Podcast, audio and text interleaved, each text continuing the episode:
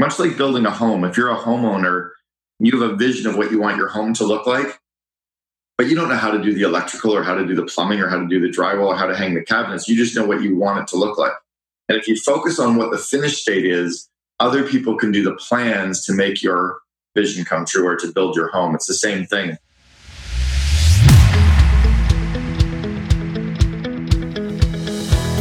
Welcome back to the Impact Entrepreneur Show. My name is Mike Flynn, and I am honored to be your host. Our mission here on the Impact Entrepreneur Show is not just to inspire you, but also to help you tap into and begin to believe in your God given potential and purpose. That's right, baby. We want you to not only be inspired, but experience breakthrough. And we do that on this podcast by interviewing incredible people who are using their experiences, their skill set, their platforms to have a game changing impact in the lives of others. And here's the thing none of these folks are simply sitting back, living a life of leisure. They have things to do, places to go, and lives to impact. Speaking of that, do you ever feel like you have this idea of what you want your company, your business, your life, or whatever it is to look like and feel like, but it seemed like everyone else was on a different page and they just couldn't see it and you couldn't understand why and and the reality was is that they weren't watching the same movie that you saw in your head. Well this week's guest is Cameron Herold, and he is back for the third time and boy has he been busy since the last time we talked. Cameron has started a new podcast called Second in Command and he wrote an excellent new book called Vivid Vision a remarkable tool for aligning your business around a shared vision of the future. This is something we've talked with Cameron about in small chunks on previous episodes, but he has never had a, an entire book written about the material. So, what is a vivid vision? Most entrepreneurs have an idea of what they want their company to look like. However, their employees, their partners, their vendors, they can't necessarily see the same vision, the movie in their head. But if you can pull all of those ideas out of your mind and write it down into a three to five page document that describes your business three years in the future with clarity, then everybody can get on board and everybody can be on the same page, part of the same vision, and see what you see. And so here are some of the things that Cameron says that we should consider when drafting our vivid vision. First of all, the CEO writes it, and it's your second in command's job to reverse engineer it and make it come true. Then you talk about it in a finished state as if it were already done. Talk about the vision and share it with everybody. The more people that know where you're going, the more people that will help you get there. Cameron also suggests that you get a professional copywriter to take your words and make them pop, put some emotion behind it. Similarly, you can get a graphic designer behind it and put some really remarkable images that make it feel alive. And this is a forward facing document that you can share with your customers, with your suppliers, your bankers, your employees, prospects, and get everybody, even those indirectly involved with what you're creating, involved in your vivid vision. Try creating an audio recording of your vivid vision so you can re listen to it while doing other things to reinforce it. This is a very insightful interview, kind of a fun interview with Cameron you know he's he's been on the show for three times at this point and so i tried to ask him some new refreshed questions and he had some interesting answers. So i hope you enjoy this episode and as usual don't be a podcast junkie. Bust out your pens and paper take some notes and brace for impact. Cameron Herold, welcome back to the Impact Entrepreneur Show, round three on the show, and and your uh, the first two interviews that we've conversations that we've had together have been some of my most favorite and some of my audience's most favorite. So really excited to have you back on the show and hear what you are up to right now. Catch us up on what's happened since we last spoke. Hey, Mike. Good to see you, buddy. Um, well, my running's getting faster. I'm pretty happy with that. I, am not setting any land speed records, but I, I uh, set my for myself my best 10k in the last 15 years. So I'm not going to tell you the time because it's embarrassing, but but it's good. So I think I'm I'm catching up from my marathon training a couple years ago. I guess on the business side, I've launched a podcast, and, and I've listened to so many podcasts over the years where we interview the entrepreneurs, and I wanted the rest of the story. Mm-hmm. So we launched what's called the Second in Command podcast to um, interview the chief behind the chief. Mm-hmm. So we're interviewing the second in commands of all kinds of great companies. We've interviewed Harley from um, Shopify and Tony from Contactually, and we've got the, the of Bumble. We're interviewing her. We've got COO from 1 800 Got Junk, Eric Church, just finished interviewing him. So that's kind of been fun is listening to some of the stories of these second in commands. That yeah, and I have to say I've listened to a few episodes and I really enjoyed the the episode with Harvey. I thought that was really fascinating. All of them have been fascinating because you're getting this different perspective that you don't hear. It's like this behind the scenes kind of the people that make things happen and and keep the CEOs and the other people going in the direction that they need to in order to fulfill the vision. Yeah, it's been fun because even Brian and I, the founder of 1 800 Got Junk, I was the COO there for seven years. He and I wrote for dinner recently. We were laughing about the old days, and he was like, "Remember, you know this?" And I was like, "Dude, that was like, what about remember this?" And we, we both have these like very true stories about how we we built it, but from slightly different perspectives, right? And yeah. Um, it's that yin and yang approach that I want to get the I want to just uncover a bit more of. Yeah, totally. And that's really the the genesis of the of what is now known as the Vivid Vision came from your days at one eight hundred got junk, right?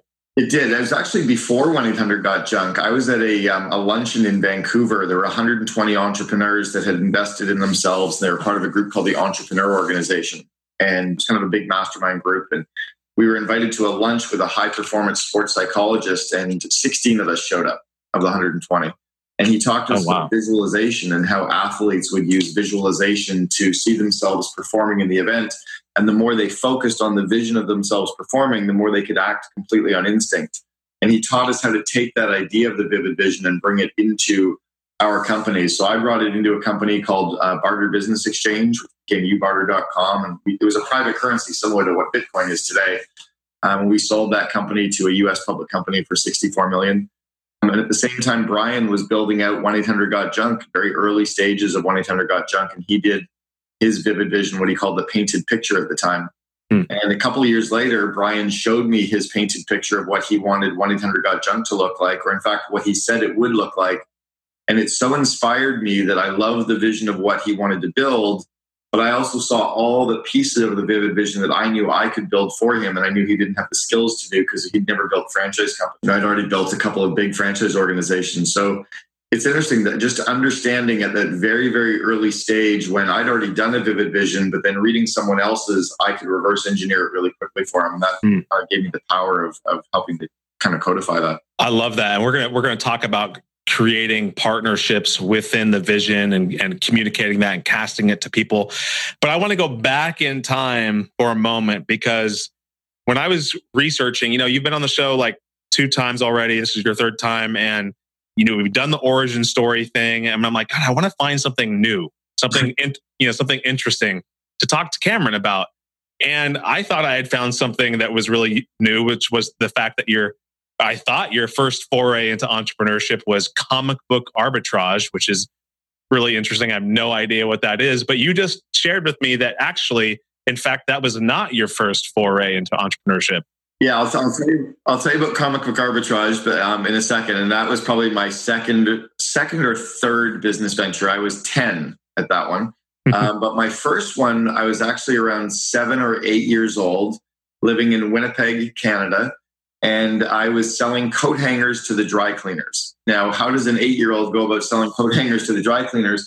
I was taught at a very early age to spot opportunities, to look for ways to make money, and to look for ways to buy low and sell high, and look for things that other people wanted and see if I could serve them. So, how does an eight year old kind of come up with this? Well, I saw I was in a dry cleaner with my mom one day. She was picking up our laundry, and there was a sign that said, We pay two cents per coat hanger. And I asked the guy who owned the dry cleaner what that meant. And he said, Well, you bring your old coat hangers back and we pay you two cents for each of them. Kind of like returning a, a pop bottle or a wine bottle would get you a, a recycling fee. Hmm. In the old days, they paid for coat hangers. I guess they were expensive to manufacture. So I thought that's interesting. And I, I decided to go door to door in my neighborhood and ask people for all their old coat hangers. And my mom didn't know I was doing this, but I had a, a full closet filled with coat hangers down in the basement. And then I got on the telephone. This is back in the days when the phone had a really long extension cord, like a remote phone had a 40 foot extension cord on. And um, I, I pulled the phone from the living room down the hallway and into the bedroom, and I closed the bedroom door. And I remember lying on the floor with the phone book in front of me, and I was phoning all the dry cleaners in Winnipeg. And I was asking them how much they would pay me for coat hangers.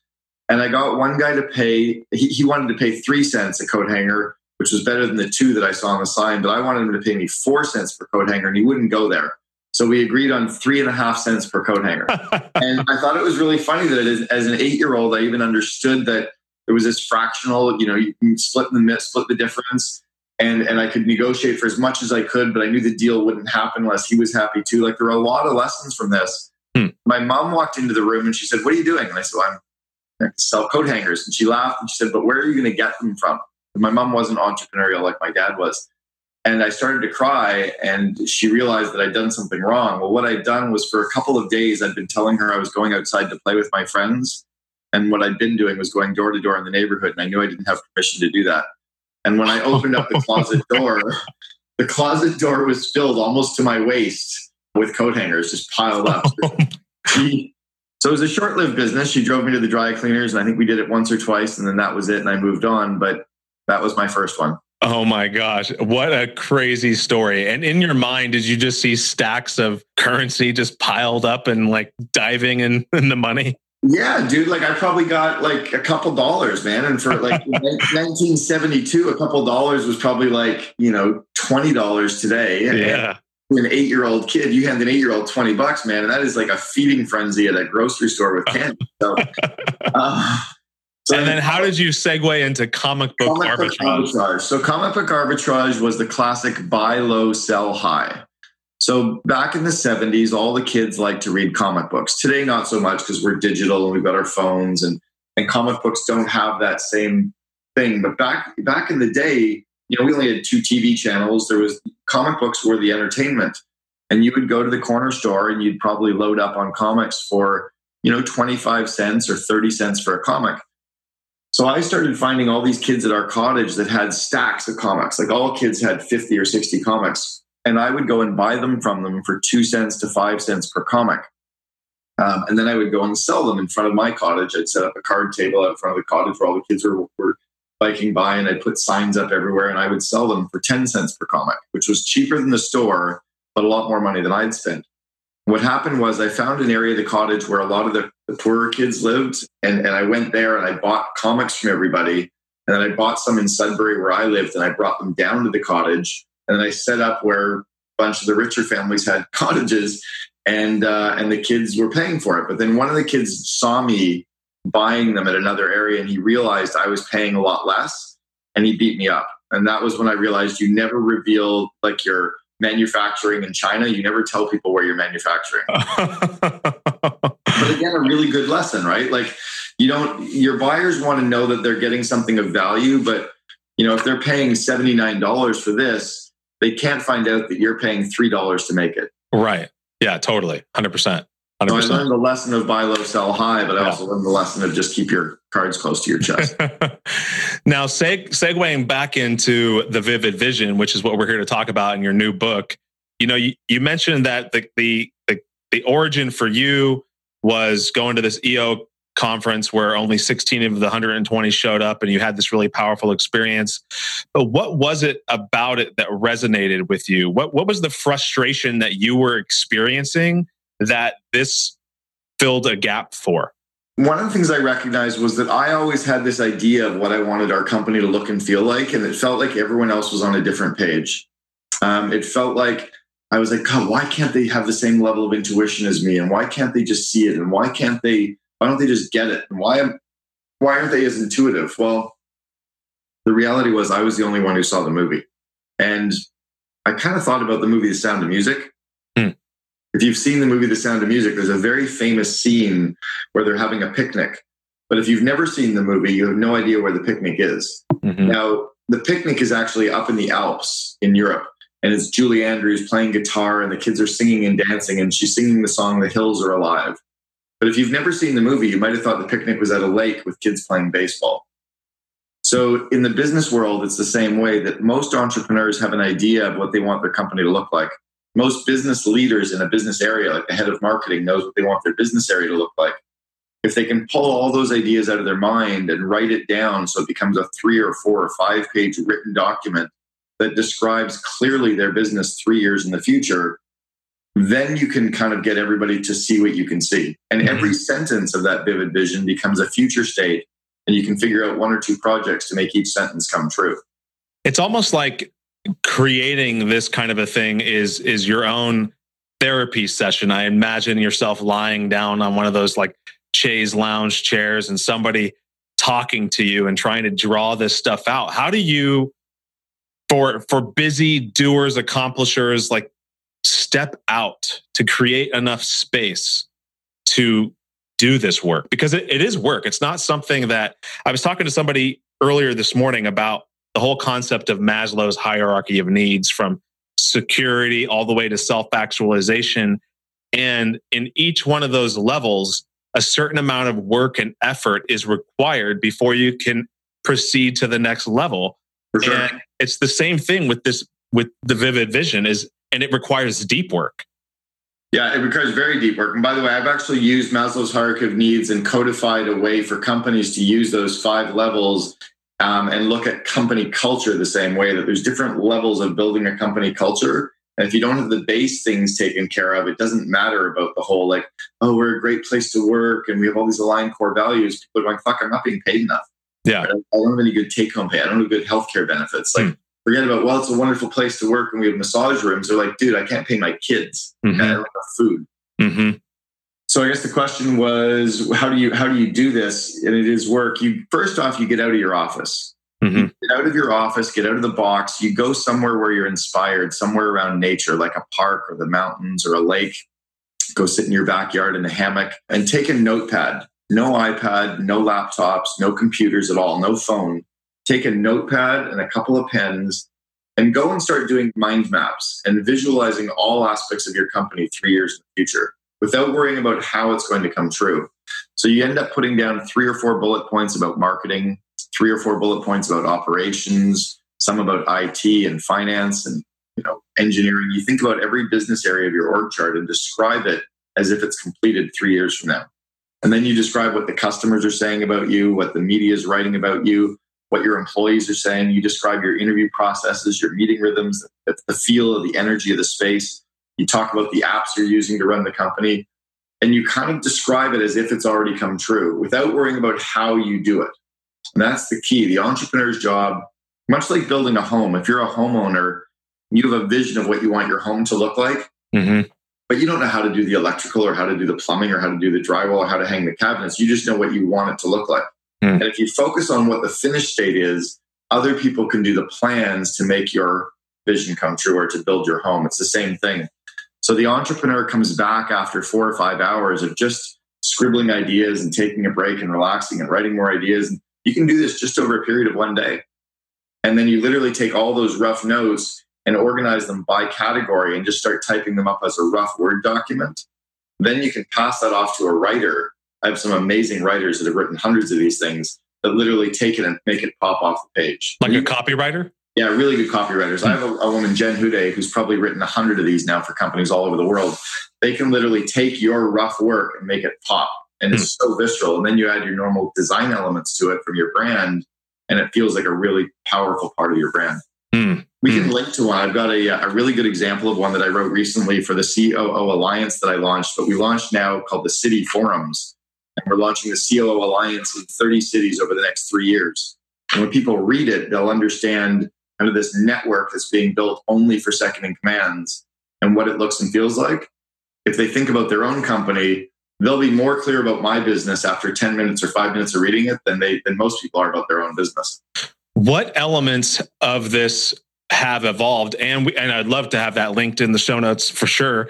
But what elements of the vivid vision going from your your days uh, sure. you know back at uh, at 1-800 got junk to to today what elements are always true and what elements have been removed or evolved yeah so the elements that are always true are the ceo writes it not the team it's it's really the entrepreneur has to decide what it looks like and everybody else either says yeah i'm with you or no i'll quit that's what you want The second thing is that you talk about it in the finished state. So you write it as if it's already done. You don't say we will have, you say we have. You mm. describe what you look like, not what we will look like. So you just mm. you write it in present tense three years in the future. Mm. Another thing that stayed consistent is you only lean out three years. People have tried doing it for five years, 20 years. It's way too far out there for people to grasp their head around. Mm-hmm. Three years is the absolute perfect point. Mm-hmm. I was quite frustrated a couple years ago because people were leaning out to the to 2020. Oh, we have 2020 vision. I mean, fuck, your 2020 vision is four and a half years away. It's too far. So yeah. at least 2020 is like three years, right? So that stayed consistent. The stuff that's really changed and I've now codified in the book Vivid Vision is getting a copywriter to really take your work and make it pop. That's mm-hmm. been huge. Mm-hmm. Adding the graphic design elements to it to make it so that it's an outward facing document you can share with customers, suppliers, bankers, lawyers, employees, prospects. Mm-hmm. That's been huge. Uh, and then every quarter having a Word document version, and every quarter your leadership team highlighting the sentences of the vivid vision that have come true in green and highlight the sentences you're working on making come true in yellow. And mm-hmm. every quarter, the document kind of starts becoming more and more green. And that's been a very powerful tool for people to see it starting to come true, almost like watching a home. You know, it's like everyone wants the wolf stove with the red knobs and the cool cabinets, but we're putting in the foundation. Yeah. And then we're putting up the walls and then we're going to put in the plumbing. It takes a long time before it starts to look like a home, but you see it starting to come to fruition, right? Yeah. That's been powerful. One that's recently come to me, and I'm actually just getting ready to do mine, is to audio record my vivid visions so that I can re listen to them while I'm driving. So mm. I can hmm. have like a three or four minute audio of me reading my own vivid vision and I can listen to it or my team can listen to it as just another input, right? You've got auditory, yeah. visual, and kinesthetic. So that's been one. And I'm going to, um, I'm going to work with some guys at Draw Shop to see if I can actually do a Draw Shop version of the Vivid Vision as well to see if I can really make it come to life even more. Yeah, yeah, those are all incredibly powerful. And one of the things that they all of those things share are they all involve outside partners or people in different roles that touch your vivid vision in some way. And you mentioned it early on that you and Brian, he had this painted picture, but then you saw how you could build upon that in a different way. So let's talk about like how you collaborate within the building of the vivid vision. If it, if the ceo is the one that's drafting it or you're the individual drafting it how to bring in partners in a strategic way? Yeah so the the first part is the the ceo really crafts the vivid vision not the coo the coo really like even when brian was drafting the 2000 so i was handed the 2001 when i joined then he gave me the 2003 vivid vision and then the 2006 vivid vision my job was to reverse engineer them and make them come true Mm-hmm. So my job was to buy into his vision. His job was to buy into my plan to make his vision come true. Mm. So my job was really to take it as the second in command was to take the vivid vision, get the team aligned, recruit people that had the skills to make parts of it come true, and figure out the order of operations to build it all, much like building a home. Mm-hmm. The last thing you want to do is have, hey, let's hang the cabinets. Like, fuck, we haven't even got the floors put in. Yeah. cabinets on a pole in the middle of the ground. Like, let's get the foundation built, right? Yeah. yeah, yeah. A little stove. Well, so there's a little bit of communication around that. And then there's kind of the cult of leadership that is powerful is the more that the CEO can communicate the vivid vision and talk to people about the vivid vision and share the vivid vision, that stuff becomes you know really critical on getting people to buy into it. And the more people that know where you're going the more they'll help you get there. This episode is brought to you by the lawton marketing group a full service advertising and design agency specializing in websites social media apps logos and more based in oklahoma they work with clients across the nation from small businesses to large corporations and everything in between you can find them right now on the web at www.lawtonmg.com or call them at 580-275-2063. Connect with them now for a complimentary competitive analysis of your website. Just tell them the Impact Entrepreneur told you to call. When is the right time to begin to tease it out to get people to buy in? And how do you eliminate those people that don't want to buy in? Yeah. So what we do first is we get the people to read it. We pull all of our employees together into the same boardroom over a Zoom call on video, and we get everyone a physical copy of it that they can read through at the same time. We actually have the group read it out loud. So one person kind of reading a few sentences and then the next person continuing. Mm. And as it's being read out loud, people circle their favorite words or favorite phrases, the ones that really inspire them. After we've read through the full document, we have people read out the stuff they were most inspired by. And all we're looking for is a few areas that are, are really inspiring to each person. The second thing we're looking for is to look for the people that are really not connecting with the vivid vision. You know, they're rolling their eyes. Um, we're looking for the ones that are kind of the negative cultural cancers in the making mm-hmm. before they become stage three or stage four. Yeah. We, we want to get them out of the organization early. Mm-hmm. Uh, I had a, had a, client years ago where I, I went into a strategic planning meeting. He brought me on site for a day. We took all of his employees off site to a day to run their strategic planning. And then I ran a training session for 85 of them. And during the session, at the end of the session, we rolled out the vivid vision for his company. And mm-hmm. Dean read it out loud to the whole company. Every employee was there. And he, at the end, he said, about 85% of you love what you just heard. And he said, 15% of you hate it. And he said, today is probably the right day for the 15% of you to quit. and then he showed a slide on the, on the uh, projector and it said, tomorrow when you go to the office, here's our new office address. Today, when we were off site, I had a moving company come. They've packed up our entire company. And tomorrow you get to unpack and set up your new desks. And then he showed photos. Now, right? You're going, yeah, like, I'm like, wow. Yeah. I'm like excited and vibrating. This is fucking awesome. And who is this guy, right? There were 15% of the people that thought that was the worst thing in the world. They couldn't handle it. They didn't want to do it. And they did quit. 15% of the company did quit. A year and a half later, Dean's company ranked as the number two company in British Columbia to work for. And the other client that ranked number one was called Nurse Next Door. And I'd been coaching them for a year as well. Wow. So, this idea of alignment is you write the vivid vision in a way that it magnetizes people towards it. Mm-hmm. But if it attracts, it also has to push some people away as well. Mm-hmm. Right? Mm-hmm. If you try to create something that everyone loves, no one actually cares. Yeah. You know, one of the best examples of a physical product I've seen that did this is the Apple iPhone when it launched 11 years ago, which is insane that it's been 11 years. Um, but when it came out in 2007, do you remember when the iPhone came out? What were people saying it was missing? Keyboard keyboard, right? Everyone was up in arms. How could you release something like to compete with a BlackBerry and there's no keyboard? It's going to flop. And then you heard the first people person typing on it, like, yeah, yeah. whoa, let me see. And then you tried it and you're like, shit, this works. And it yeah. was like, you need one now. Yeah. Game over for BlackBerry. Mm-hmm. Because they didn't care about trying to be all things to all people. They wanted to be all everything to the people who challenged the status quo and, and saw something that was different. And it was an insanely great product and they pissed a bunch of people off. And those people argued online, and that's what got everyone to love it or hate it. Mm-hmm. And that really that was the game changing move for Apple computers. Period. Mm-hmm. I think one of the things that, that's coming to mind too is that is that oftentimes people mix up vision and mission. Well, you know, in the business school world, all we were ever taught, or even in normal school, was to have a mission statement. Mm-hmm. You, know, you get all your employees together. Everybody puts their favorite words on a whiteboard. You vote on all your words. You end up with like seven words. You mash them up into one sentence. And that's your mission statement. Right. Go, go team. um, but everybody walks out of that meeting thinking it's hokey. The CEO doesn't like it. The, the employees feel it's kind of weak. And that was all we had.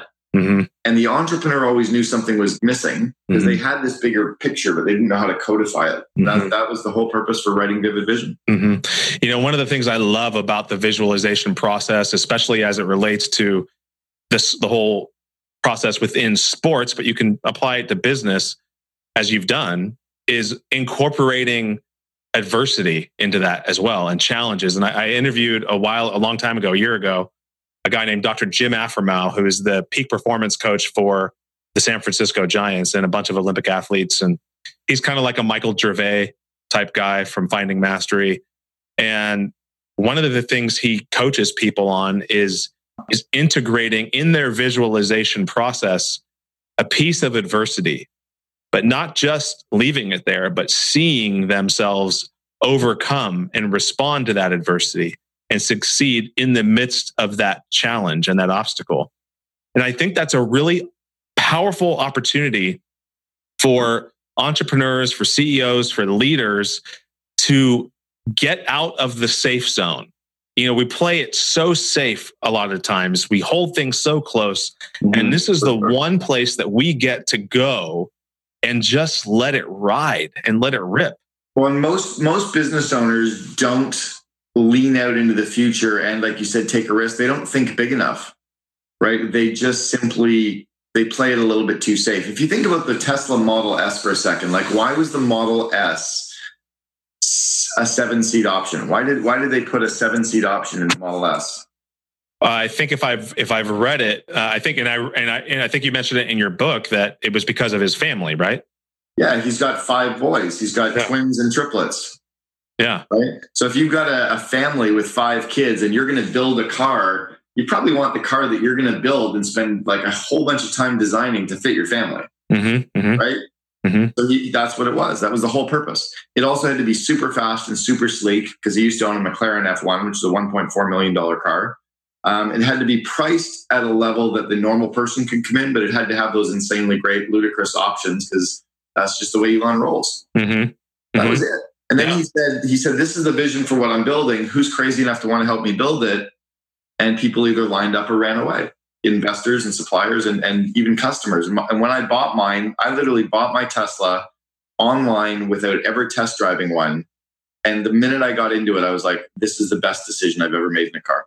I remember when you and I had lunch at the the country club there in uh, in Scottsdale, and I think it was shortly after you had gotten it, and you were playing around with the Summon button. Yep.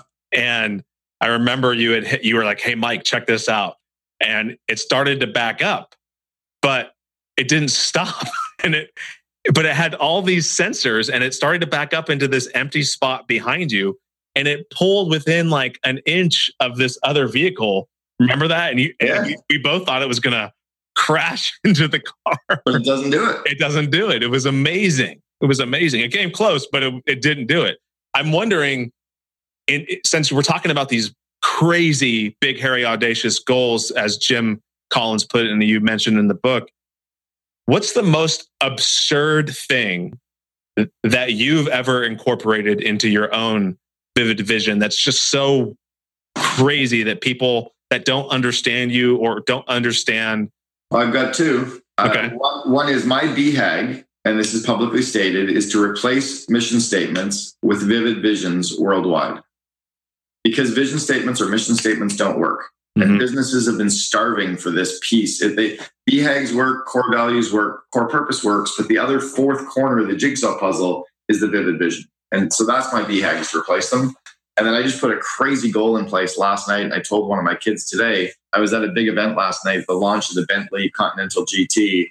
And when I sat in it, I was like, fuck me. Like it's just like it's it's too beautiful. It's perfect. It's absolutely like the sexiest car I've ever been in. It just feels amazing. And in every single sense. And in my vivid vision for the COO Alliance city forums, I said we would have 100 city forums with 1,000 members by uh, by 2020, by December 31st, 2020. So I told my son last night, when we, I didn't say if, I said, when we hit that goal, I am buying this car and here's the color. And uh, nice. uh, he's like, why don't you buy it now? I'm like, no, I'm not going to hit the goal. uh, but that's, that's a pretty big vision, right? To go after you know, from zero to a thousand members in something, and and it's not a small leap. It's mm-hmm. a ten thousand dollar program for people investing in their second command. So, mm-hmm. Mm-hmm. you know, one of the things you you did yesterday at, be, before you were going into that event is you were as you were sitting and waiting for your buddy, you did a Facebook live talking about your own feelings and emotions of insecurity about going into these events. And I'm thinking to myself, gosh, this, you know, I'm watching this as we're getting ready to talk today that after you do these vivid visions, a lot of times we can put them down and we can say, I'm not worthy of that. Yeah, or you feel like a fraud. You feel like how how could I? The worthy one is one people struggle with. The other one is like, how am I possibly going to do this? Well, we have to stop stop worrying about you know how pies, right? We don't get stuck in these how pies. Yeah. What we have to worry about is is who can do this for us. Mm. Who can we outsource it to? Who can we hire? Who can we ask for help? Who can we rip off and duplicate from? Like there's amazing stuff that's been developed that we can just borrow and, and you know grow. Most mm. ideas are already in place. Like I'm going to take the best ideas from the best programs, and that's how I'm going to accelerate the growth of the COO Alliance City forums. Because I've studied EO and I've studied YPO and I've studied Vistage and I've studied the Genius Network. I've studied franchising and multi-level marketing. And I'm taking all the best aspects of those and I'm getting rid of all the friction, all the stuff that are the barriers so that it can just go. And everybody has to do really well at it. It's going to be amazing for the CEOs. It's going to be amazing for the chairs. They got to make a lot of money at it. So do we. And then it scales. And I think most entrepreneurs get stuck in that. When I was sitting outside last night, I, I decided to do a little Facebook Live because I wanted to talk about my insecurities of walking into these big events and how I'm always nervous going in. And I'd rather stand on stage in front of a thousand than go to a cocktail party. I'm even getting tight chested talking about it now. And I thought about it for a second. I went, maybe I shouldn't post it because I'm supposed to be this leader. I'm supposed to be this guru who's got his shit together. I'm supposed to be like, I'm starting to realize people are looking up to me way more than I thought they were. I'm getting mm-hmm. stuff in the airports now and I'm being booked for big stages. And I didn't realize I was having the impact I'm having. And I guess I'm this small town kid trapped in an adult body. Um, so I just, I almost wasn't going to do it because I thought it might hurt my brand to do it. And I was like, no, I'm just going to do it for two reasons. One, I thought it might help somebody who knows that somebody who maybe is a brand is scared too. And then the other one was it was a good way to kill 10 minutes before I had to walk into this damn event. And I thought if I could kill 10 minutes while I was waiting for my friend who was showing up, uh, it would make me hyperventilate less. So I thought if I could share with somebody what I was worried with, it would help me get through it and it would help them too. Yeah, I, I got to say, I was I was blown away, and and I think that um, vulnerability is strength, and and it just shows, it just confirms how strong of a leader you really are, and it gives people the ability to step into their own crap that they're dealing with and, and acknowledge that it doesn't mean that they're any less successful. It doesn't mean that they're any less worthy. It's just that they're human. Well, and and we're all I think we're all 13 year olds or 16 year olds trapped in adult bodies, mm-hmm. and none of us are getting out of this alive. Mm-hmm. Um, yeah. And I heard a quote recently that we're all just walking each other home.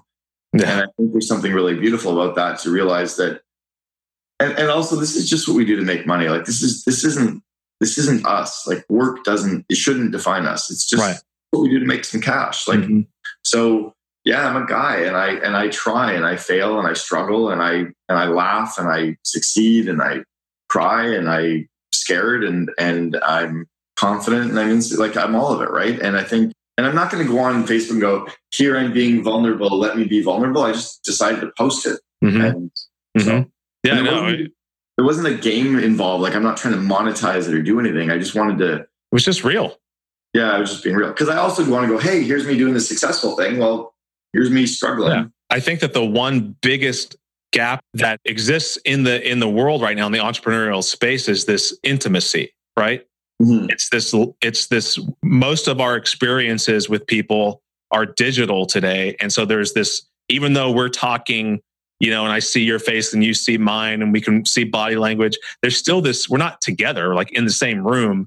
And so there's, there's an element of intimacy that, that is lost. And when you're crushing it, when you're writing books and all of these things, it's not about gamifying it or turning into some opportunity. It's just about like, Hey, you know, I'm a real human being too. And I'm, this is something I'm struggling with. And I really think that it was a really powerful thing. And I think that it applies to the vivid vision process too, because people write this stuff down and then they're like, you know, to bring it back full circle, they, they're asking how instead of who. And I think that that's incredibly powerful that, that that's the answer that you focus on who needs to be involved and who has done this. Well, and so this is actually something that I think we were bred or taught incorrectly by the school system. Now, at its time, so I'll give some, some credit to the school system. So I went through school you know, I graduated from university 30 years ago. So I'm a bit of an old guy now, right? 30 years ago, I graduated from school. And when I graduated from school, you know, no one in my residence or university dorms owned computers. I didn't get my first personal computer until a year after I graduated from college.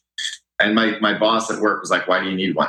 Like it was that, like, what the hell would you have a computer for? So in those days, you had to be able to memorize everything you had to be because you couldn't go to the library to look it up in a book. There was no internet, so you had to memorize it all. So there was a lot of value to being able to memorize things and and know all the answers. So you so you did have to know how, right? Mm-hmm, mm-hmm. But I knew intuitively that all the answers were in the textbook anyway. So why bother studying it? As long as I knew they were in there, and if I had a question, I knew how to find it. So I always figured out how to find the answers quickly. Mm-hmm. And I think it was like early stage Google. Like I just knew quickly how to find an answer or how to find someone who knew the answer. Mm-hmm, mm-hmm. So I would ask a lot of friends for how they would do things and they would tell me, and that's how I would get through my courses faster. Mm. I think now, if we fast forward, what we should be teaching kids is not to memorize anything, to, to quickly find the answers on, on Google. Find like, what's the, what's the, uh, the formula for a sphere? Why are they fucking memorizing? Go on your laptop. Who can find it quickly? Share it with your friends. Who can all get the right answer? Good. Hey, wow, we did that in seven minutes. Let's see if we can do it in four. Right? right? What we should be doing is teaching everyone to think quickly, collaborate as a team, share information, access resources versus memorize. And in the vivid vision world, it's the same thing. It's why I invest in all the masterminds I'm in. Like I'm in, I spend 25,000 a year to be in the Genius Network. I spend 10,000 a year to go to mastermind talks. I spend 10,000 a year to go to the main TED conference for five days. I spend $22,000 a year to be in uh, Dan Sullivan's strategic coach program for 10X. So that's 47. I went to baby bathwater. That's 10. So that's 30, that's 77,000 that I invested in the last 12 months in my own skills, not, not including the books and podcasts that I listen to to grow. The reason I join all these networks and masterminds is to be around other people who know the answers. So mm-hmm. I don't have to learn it all. I just have to know the people to go, how would you do this? Mm, that's powerful. That's that's really powerful. It's why you and I originally even met. Like True. I met you because I remember I was even thinking about doing a podcast. I wanted to learn a little bit about it. I'm like, who's this Mike Flynn dude? And that's yeah. why we connected. I was going right. to pick your brain. Yeah, and and here we are. Here we are today. Yeah. Yeah. you know, as we uh, as we begin to wrap up the conversation, and this has been super insightful. I want to make sure people know exactly where to go to get the book Vivid Vision, where they can learn about the COO Alliance and the city forums for anybody who is interested in potentially becoming a chairperson or a member. Sure. Yeah. So all, all four of my books, Double Double, Meetings Suck, Vivid Vision, and The Miracle Morning for Entrepreneurs that I co-authored with Hal Elrod, those are all available on Amazon, Audible, and iTunes. Uh, the main website for the COO Alliance is just COOalliance.com. And if you look at the regional tab, it has all the information on the city forums there as well. And you just hired your first chairperson, chairwoman, I think, right? We've actually we've actually now got three chairs. Three, okay. Signed. We've got three more that are looking at it this week that are very high level coaches, and we've just either have just signed or are just signing uh, a deal with South Africa to open up the city forums in South Africa as well. Wow. So yeah, wow. we know the vision is really strong, and as soon as we started sharing it with people that have, if you're if you're a coach or a consultant or a small business owner, you could be a perfect chair and it's a way that these people are making 50 to 70,000 just by running an event six days a year. Yeah, that's that's amazing. That's awesome. Yeah. That's awesome. In fact, you could be you could be a really good city forum chair in your market. Oh, really? Okay. Well, we'll talk about it. And I accept and receive that. By the way, that you that you said that about me. That that that's I'm an honored that you said that. You know, I've asked you the three questions that I that I ask every guest before, so I came up with some fresh questions for you. Okay. The the first is if someone were to write a biography about the life and times of Cameron Herold, what is the most surprising things readers would learn? I'm very sensitive. I'm very feeling. I'm very emotional. I'm very caring of others. That would be one.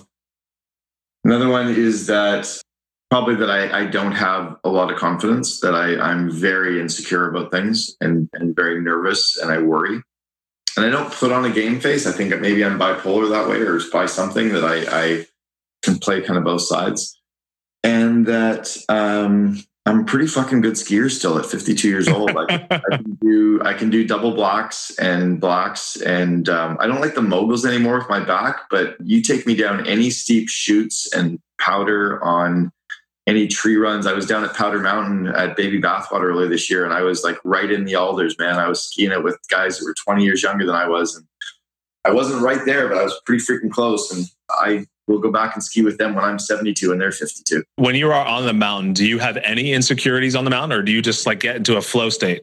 No, I do have insecurities now because I'm I've insecurities about my ability because I've fallen a few times in the last number of years. I destroyed my shoulder. I've got a huge metal plate and screws in my shoulder from a big fall uh, eight years ago, and then I have an MCL injury in my right knee from a heli skiing trip, and I also broke my arm walking carrying my skis. so I, I'm, I'm realizing that my vision isn't as good, and my response time isn't as good as when I used to ski race 30 years ago. And I think I've I've, I've kind of throttled it back in terms of my speed now a little bit. Unless I'm in the powder, I'll go fast in powder.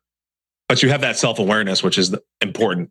Yeah, the, the big skiing accident eight years ago where I, I destroyed my shoulder and ended up in surgery. Uh, my my humerus is in 48 places. So yeah, it was That's the x-rays were scary. wow. I'll see if I can I'll see if I can find the x-rays and if I can I'll send them. You can put those in the show. Oh yeah, yeah. We'll put those in the show notes for sure. Now, the last question is what is uh, what is something absurd that you love doing? Something that's absurd that I love doing. I, I kind of like experimenting with psychedelics. I did a microdose of LSD yesterday on a Thursday morning, and it was like a really fun 10 hour. But I, I you know, you read about, you know, some pretty serious business leaders like Steve Jobs and Elon Musk, and like they're doing. So I love doing mushrooms once in a while. I like doing LSD once in a while. I did not expect that answer, but you know that that's what that's what you get. That's what you get when you ask these questions. Yeah, yeah.